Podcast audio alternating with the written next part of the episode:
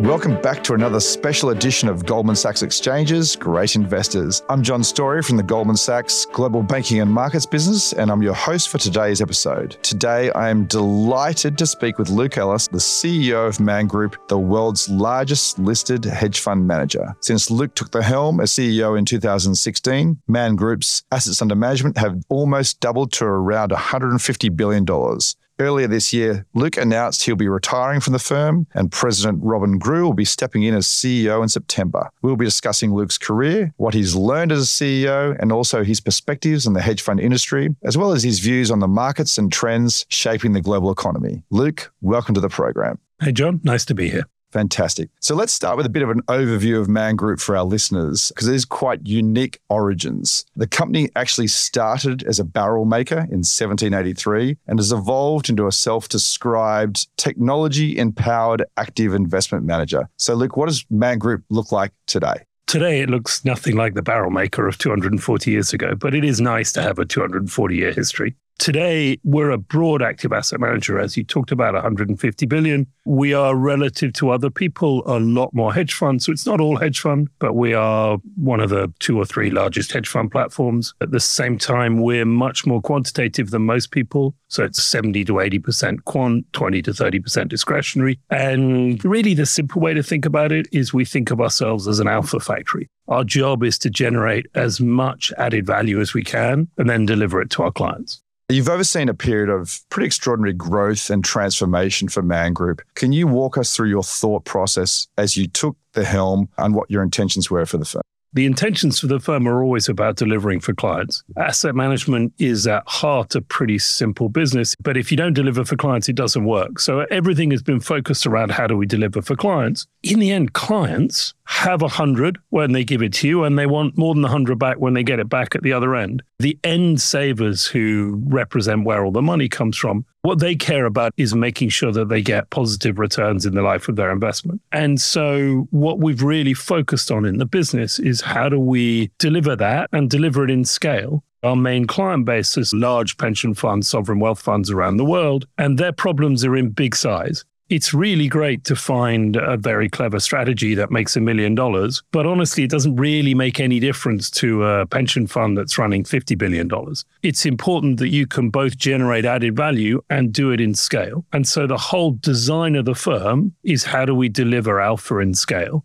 And you have managed to outperform the industry on both asset and profit growth. So, can you unpack for us what drove that specifically for Man? Sure. I think of asset management as a simple triangle, and that's where we've tried to excel. So, the first part of it is about delivering returns, delivering alpha. And so, we generate multiple billions of dollars of alpha every year. We generate outperformance every year. And that is the raw material. And we've been able to both generate very good returns over time, but also do it in bigger size over time. So, that, that more dollars of alpha because that's what the client's really after. If you deliver returns, the second thing is you've got to have good relationships. And so one of the things I did at the beginning when I took over was to really focus on how did we think about what we were doing for clients. And so rather than saying, I've got this product, let me flog it to you, was much more to think, what is it you own today? What is it you're trying to achieve? What is it you're happy with, not happy with? And how do we then build a solution that gets you nearer to your investment goals? And building up in relationships, but particularly in solutions. And all of our growth in the last seven years has come from our solutions business, which is about giving clients, rather than the standard product, giving them the thing that fits their jigsaw puzzle. And then the profits comes by also being very cost conscious. We managed to do seven years of growing the business without basically growing the cost base at all. From 2016 to 2023, that's quite some time. As you joined the firm at the helm, what were the key learnings that you picked up as you were growing the firm? All of these businesses are essentially about people but also about embracing technology. So when I started, what I tried to do is to make sure that I could identify the best people to focus on, to build the best culture we could have. Basically, people do their best work when they enjoy coming to work. And it sounds simple, but if you can make people enjoy coming to work every day, they do their best work, you get the most out of them. As a CEO, you've got to hire the best people, you've got to keep the best people, but you also want them to be as productive as possible. So we really majored on getting the culture right so that people could feel empowered and that they could get a real buzz out of coming to work. That's the first part of it. The second thing is, as doing a podcast like this is a demonstration, the world is being transformed by technology every day. No reason asset management is different than anything else. Every industry in the world is being transformed by technology. And so we invested very aggressively, very early. That's why we're a much more quantitative business than discretionary. But also, we use technology everywhere in the firm to try to make sure we can do things smarter, quicker, better Thereby, you can get a lead on the process. You've had great success in growing your quantitative strategies that you've just referenced now. If you were to try and pinpoint what was the key factor behind that success, what would it be? And then if you could also just pivot to on the go forward, where do you see the growth opportunities for Man? So I think that why have we been successful in quant? We've been willing to invest in it. That's clearly very important. One of the things of quant is when you have a discretionary process, it can be a very good thing, but you basically have to go through the same process every day to make sure what you did yesterday is still valid. 80, 90% of your effort goes into repeating the same thing. Only 10 or 20% of your time goes into new research in a quant process, if you get it right, really the amount of time you need to spend on the existing strategies is very small. Fiddling with an existing strategy is actually a very bad thing to do in quant. They're either working or you want to de-gear them and start again. Fiddling with them basically is just reacting to recent information. And so we built all of the process of analyzing how existing models are doing into the systems itself. So then the research people spend 90% of their time on new things. That means you can really build a lot of new and interesting models. 10 years ago, we might have had half a dozen models in the firm. Today, we might have 700 models in the firm. And that is a way of continually you can get more data sets. That's great, more technology, but it does take the smart people to think how you use it all. There's a consistent theme here from you of growing exceptional human capital as well as outstanding technology to facilitate your investment process. Yeah, that is exactly what it all comes down to. I think when you have a strategy for a firm, you ought to be able to encapsulate it in a couple of very simple thoughts. Those are our simple thoughts. It's then the execution that has to be brilliant to make sure you get the growth. And you asked about the opportunity to grow. Look, we do a lot of different things. If there might be hundreds of models, that there are maybe a hundred different investment teams across the firm. There are lots of things we don't do because we haven't found either a quant process or a discretionary team where we can really add value we keep looking to add new people, new teams, new businesses into the firm. We look to do organic research as well, finding new alpha sources, because the more alpha you can generate, the more demand there is from clients. That the client demand for alpha is way more than the ability to produce it. So the challenge is producing it. Let's take a step back and just talk about the broader hedge fund industry. You've been doing this for a long time. How has the competitive landscape evolved? So I've been in effectively the hedge fund industry for 25 years, maybe 30. Originally, when I started, there weren't that many hedge funds around. And even knowing the name of the top 200 hedge funds was hard work. As the performance was good, that led to an explosion in the number of hedge funds. And you go back 20 years ago, there really were somewhere in the eight to 10,000 number, and anybody could start up a fund. And it felt like an incredibly level playing field what's happened over the last decade, and I think technology is the driver of it, is that the bigger players have been getting bigger and the ability of people to start up new funds has really shrunk. And there is an ever increasing concentration of the alpha, the assets, and the good people in a smaller and smaller group. So scale becomes an imperative. So scale has become an imperative. And I think again, when you look at any technology driven industry, investment banking is a great example. Back, I'm old. When I started in investment banking, I could name 150 investment banks. Honestly, spending your time trying to name the seventh and eighth investment bank now is a waste of time, right? It's a very concentrated industry. And it's because you guys have to spend billions of dollars a year on tech. Asset management is going the same way, and hedge fund management, alpha production is going the same way. And so the people who are really investing in the infrastructure are generating better performance that enables them to hire better people, that enables them to go and recruit more people, that enables them to get better performance. And you get into, if you're inside that moat, a virtuous circle. Now, the moat is contracting, right? And so there are less and less people. And so the concentration of buying power in the industry has really changed over the last 20 years. And I think that is an inevitable move we're going. So within the largest players, you have these things that are sometimes called multi-managers, sometimes called platform businesses. In effect, that's what Man is, right? We have a lot of different strategies within a single platform, but mostly when people think about multi-managers, they think of a Millennium, a Citadel, where there's a single fund and everybody gets one offering for clients. You can have this fund or you can have the same fund. What we try to do is to offer solutions, variety of products that fit people, but it's the same platform idea. And there has been an inevitable, inexorable march going that way.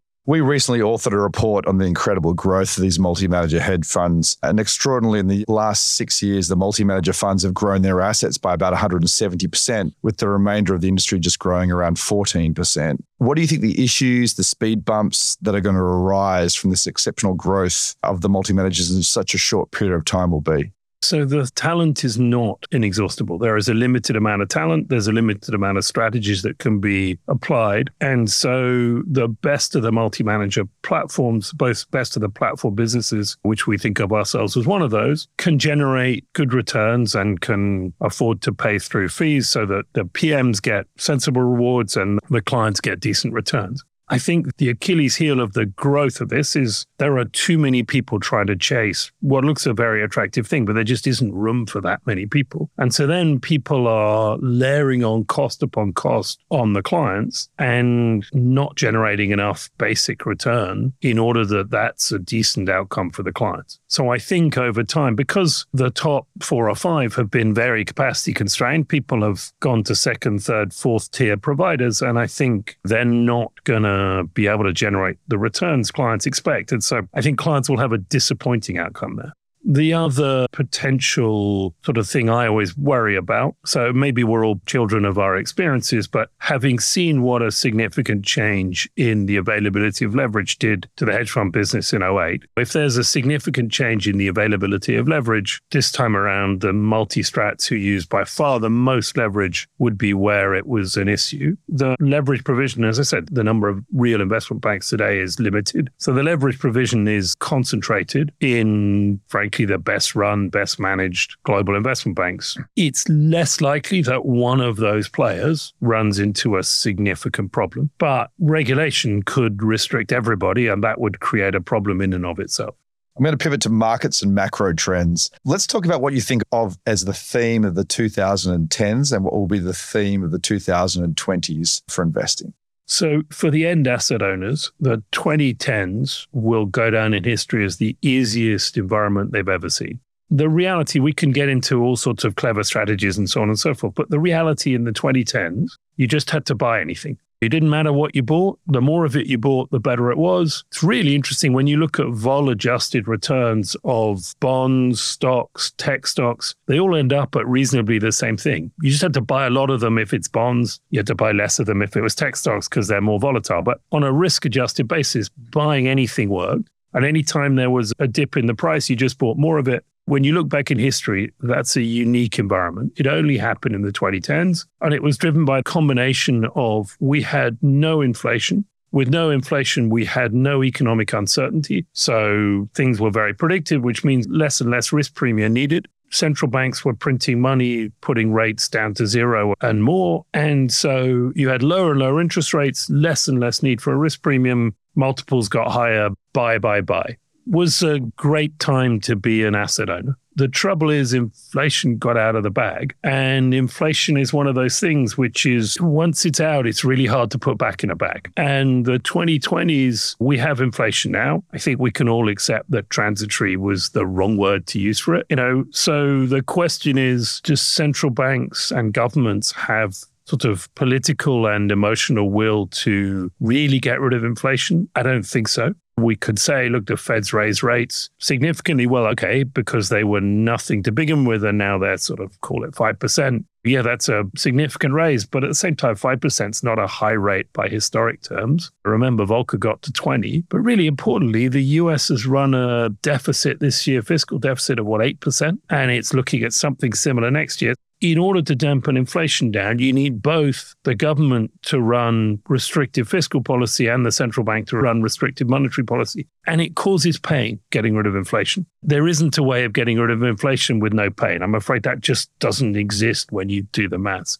Inflation is always volatile. So go back into the 2010s, every inflation estimate was correct. But the one I think is amazing is you look at the payroll numbers and we used to think if a non farm payroll number turned out to be five or 10,000 different than the estimates, that was a massive miss. So every one of the last 14 numbers for non farm payrolls has missed by a material percentage. Big change. Right? We're in a world of economic volatility, uncertainty. This is where we remember that there aren't rules in economics. There are assumptions, there are presumptions, there are some lead and lag effects, but we don't really know how they work. So when you get inflation, you get economic uncertainty that will create a mixture of acceleration and break from central banks. It'll create the same thing from governments. It'll create different behavior by different central banks, different governments that will create lots of dispersion, both at the macro level and at the micro level. And that's a very different investing environment than the 2010. Which is a great opportunity set for Man Group. It's a great opportunity set for active managers with skill. So I read lots of stuff about the reason active management on average underperformed. Just take the classic long only stuff. In the 2010s, it all underperformed. It's all going to outperform in this environment.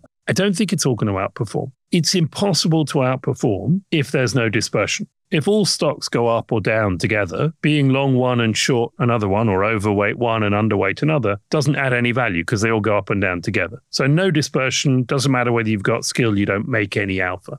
When there's dispersion, if you pick the one that outperforms and you're short the one that underperforms, rock and roll, you make very good returns. But it takes skill to do that. And so I still think you're going to see most active long only managers underperform. But the ones that have skill will outperform by a significant amount. In a similar way, not all hedge funds are going to make money, but the ones with skill can make significantly higher returns in this environment than they possibly could in the 2010. So, as we've pivoted from a low rate environment to obviously a higher rate environment in most recent times, how has the conversation changed with your investor base? The expected return, the target return, is clearly drifting up.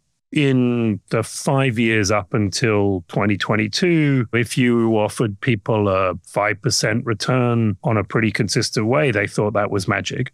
Today, obviously, you can get that out of T bills. So it doesn't look very magic. Now, question of how long it lasts, but actually, I think quite a long time. And with inflation where it is, 5% nominal return isn't actually exciting. It isn't beating inflation. And so the target returns are definitely drifting up. But so they should, and so should the expected returns you get with skill. Let's pivot to the regional bank stresses that we saw earlier in the year. They've subsided somewhat, or at least for now. Do you think we're out of the woods there, or do you think there'll be longer term economic and investment implications? I definitely don't think we're out of the woods. Look, I think you've got a couple of things going on. As I say, in order to actually get inflation down to a consistent 2% in the US, the Fed is going to have to raise rates to a point where things break. Right? That's the only way you damp demand down. Now, the transmission mechanism in the housing market is much less effective than it used to be. Right? People have got long term mortgages with a 2% coupon. They're just not moving. They're not going to prepay those mortgages to move to one at a 6, 7, 8%. But they're not hurt by the higher rate. An awful lot of companies pushed their borrowing out a significant distance and went into fixed rate borrowing. So they're not particularly affected. So the Fed is going to have to keep turning the screw. One of the places that you can see it starting to affect is the asset liability management in a number of the regional banks is, or the smaller banks, whichever way you want to call them. Lots of them are particularly regional, is not particularly smart they had a lot more deposits than they had places to put the money because there wasn't much loan demand. And in fact, even in the loan demand now, the direct lending space that's built up within the sort of private markets of alternative assets is doing a better job of the lending to small mid cap companies than the sort of regional banks have been doing. So their business model is really challenged. And the capital charges are going to go up after the need of government to bail them out, which is effectively what happened. And so they're getting a squeeze from all directions. I think that's going to mean we will see a lot less of those regional banks in existence in two or three years' time. It can be a car crash or it can be a slow motion balloon with the air going out. Probably more likely the second, but probably going to feel a few moments where it gets feels a bit scary. You've spent a lot of time in Japan and investing in Japan. It has re-emerged on the global stage for investors. Can you talk to us how you're thinking about that market right now and perhaps vis-a-vis your thoughts on China as a comparison? I've loved Japan as a country. I first went there in 85. My first job was working for the Japanese, and I've loved it ever since. So it's nearly 40 years. I think it's a brilliant country through reasonably all of that time, it's been a terrible place to invest unless you bought JGBs and levered them up and rolled down the yield curve, which actually has worked very well as a strategy. But almost all macro people were short JGBs. So for almost all that time, it's been a horrible place to invest.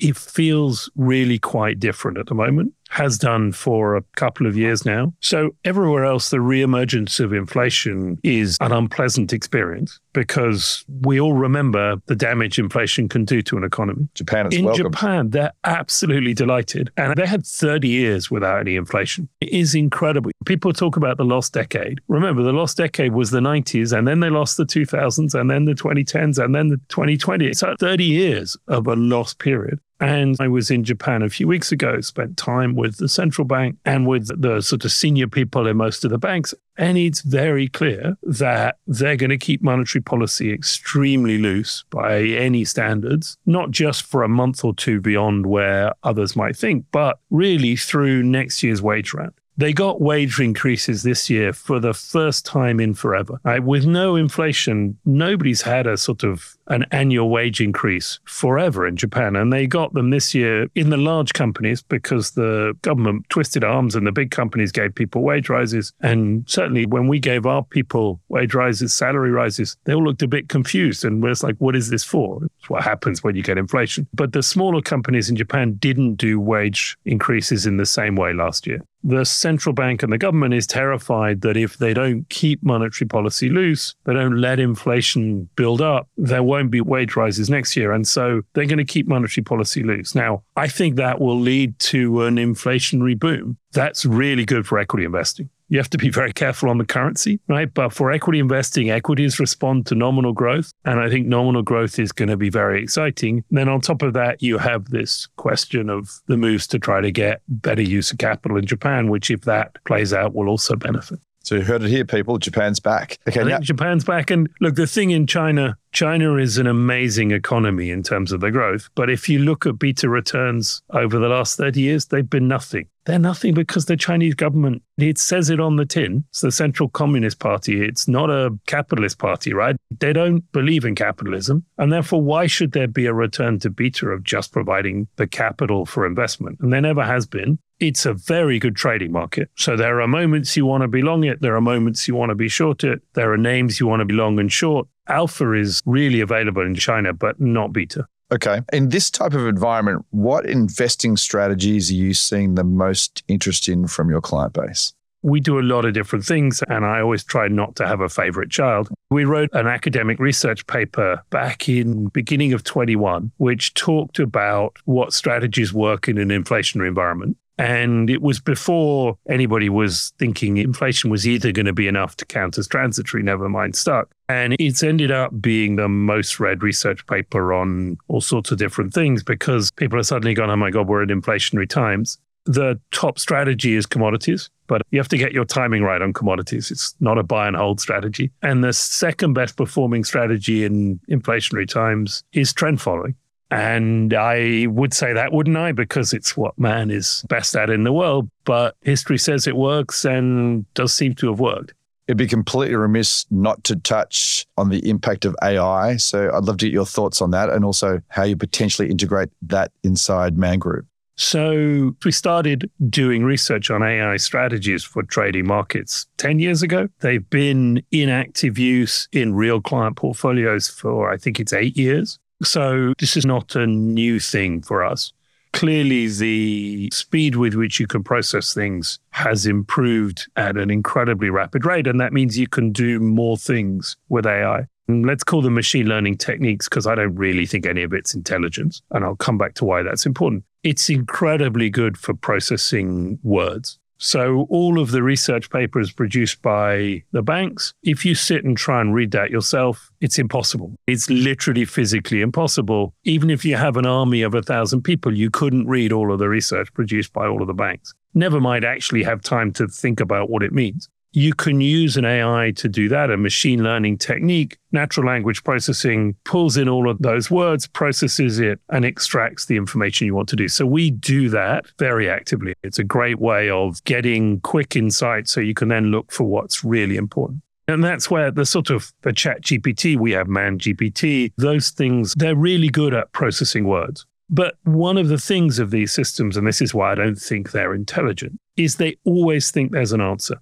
So if you ask ChatGPT who's the greatest French poet, it will give you an answer for who the greatest French poet is. I pick that not because I know who's a good or a bad French poet, but because it's a question you cannot possibly have an answer to. You can talk about all sorts of people who are well regarded or not, but are they the greatest? Who knows? When you look at financial markets data, there is sometimes information in there. But the vast majority of financial market data is noise. The vast majority of movements are not because there's some great insight to be extracted from it it's noise. When you build traditional styles of algorithms, one of the things that's really important is rejecting things. So we reward a researcher just as much for looking at a data set, doing analysis and saying there isn't alpha here, as we do for doing the research and saying there is alpha. But an AI, because it's not intelligent, it's a machine, it's a process, it always finds an answer. So you give it any data set, it will always find a strategy it thinks will make money in the future. If there's alpha in there, that's really exciting. If, on the other hand, it's just a random set of data, it's just done a data mining exercise. And so there's a lot of things where we use it, and a lot of places we've worked out it doesn't work well for that.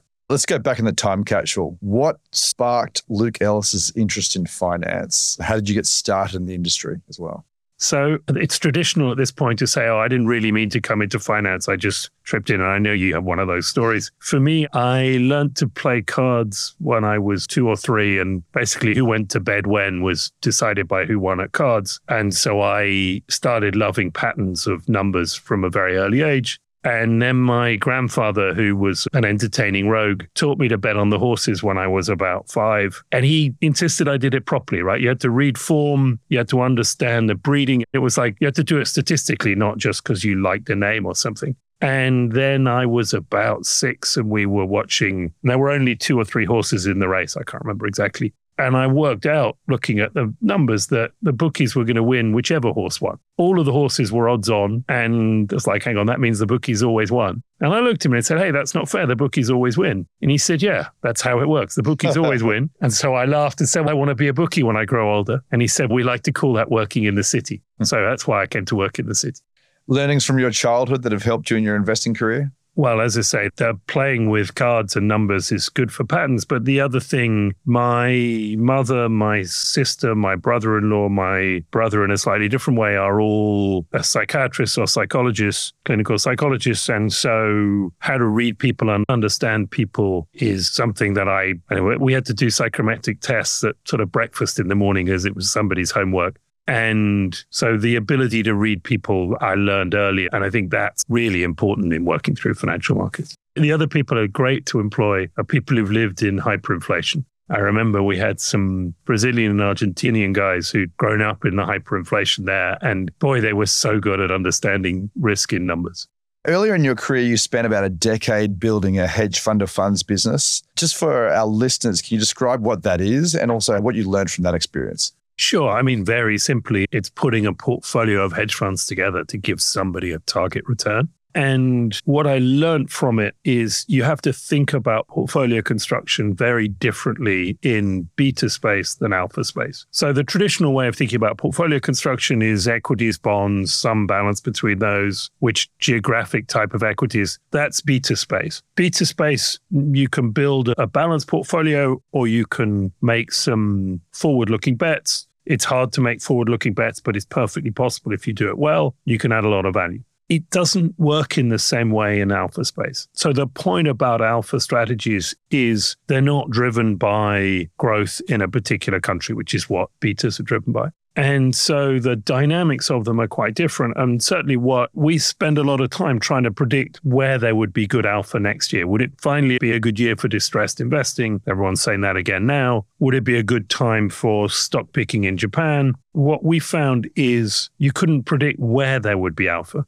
And so rather than trying to predict where there would be alpha and then trying to find a manager that did that, we worked out what you should do is to look at as many managers as possible and find the one that had a repeatable source of alpha. They don't make money every year, but they had a repeatable source of alpha. And then you combine them together in a portfolio where they're different and the sum of the parts ends up being much better than the individual that is the way to I found to run a fund of funds, but it's also the way I've thought about the portfolio at Man and is, as we talked about earlier, how the multi-strats work. Yeah. You took a break in your career from 2007 to 2010 when you were recruited to join Man Group. Taking a break is not something that's very common in our industry. How did that sabbatical help you in your CEO role? So it helped me in two big ways. One, so I was an unemotional participant in the financial crisis. So I was helping people, giving some advice, consulting, whatever you want to call it during that period. But I didn't own a business. I wasn't in charge of a business. And so all the scars and the early aging that happened to people who lived through the financial crisis, I didn't have. So it gave me greater longevity than I would have had if I'd lived through that. The second thing is it gave me a great chance to build a relationship with my kids, who at the time were, call it 11 to 15. It's a great time to be around kids. They're interesting and fun, and they haven't yet got to the point where they don't want parents around. And that's really stood me in good stead for longer. And as men, again, it gives me balance in life. Very good. So, diversity and inclusion are really important issues in the financial industry. They're also issues that you consistently promoted throughout your career as well. Can you unpack how you achieved that in your process at Man Group and also just how you think the finance industry can continue to make progress in that area? It's amazing when I look back on the way the city was 40 years ago when I joined to how it is today. And so the good news is things have improved a lot. The bad news is, yeah, there's still further to go it would have been unimaginable when I first came into the city, or frankly, even 20 years ago, halfway through my career, to think of a firm being run by a gay woman and having a female chair, which is what Man now has. And the brilliant thing is now it happened and nobody blinked an eye. Best qualified people got the job, nobody even worried for a second that is a microcosm of what we need to get into every decision in the city it used to be that everybody asked you what school you went to. And if you didn't give a good answer on the school, they wouldn't listen to you. I went to a comprehensive school in the UK. That would never have been possible for the CEO of a big firm to do that.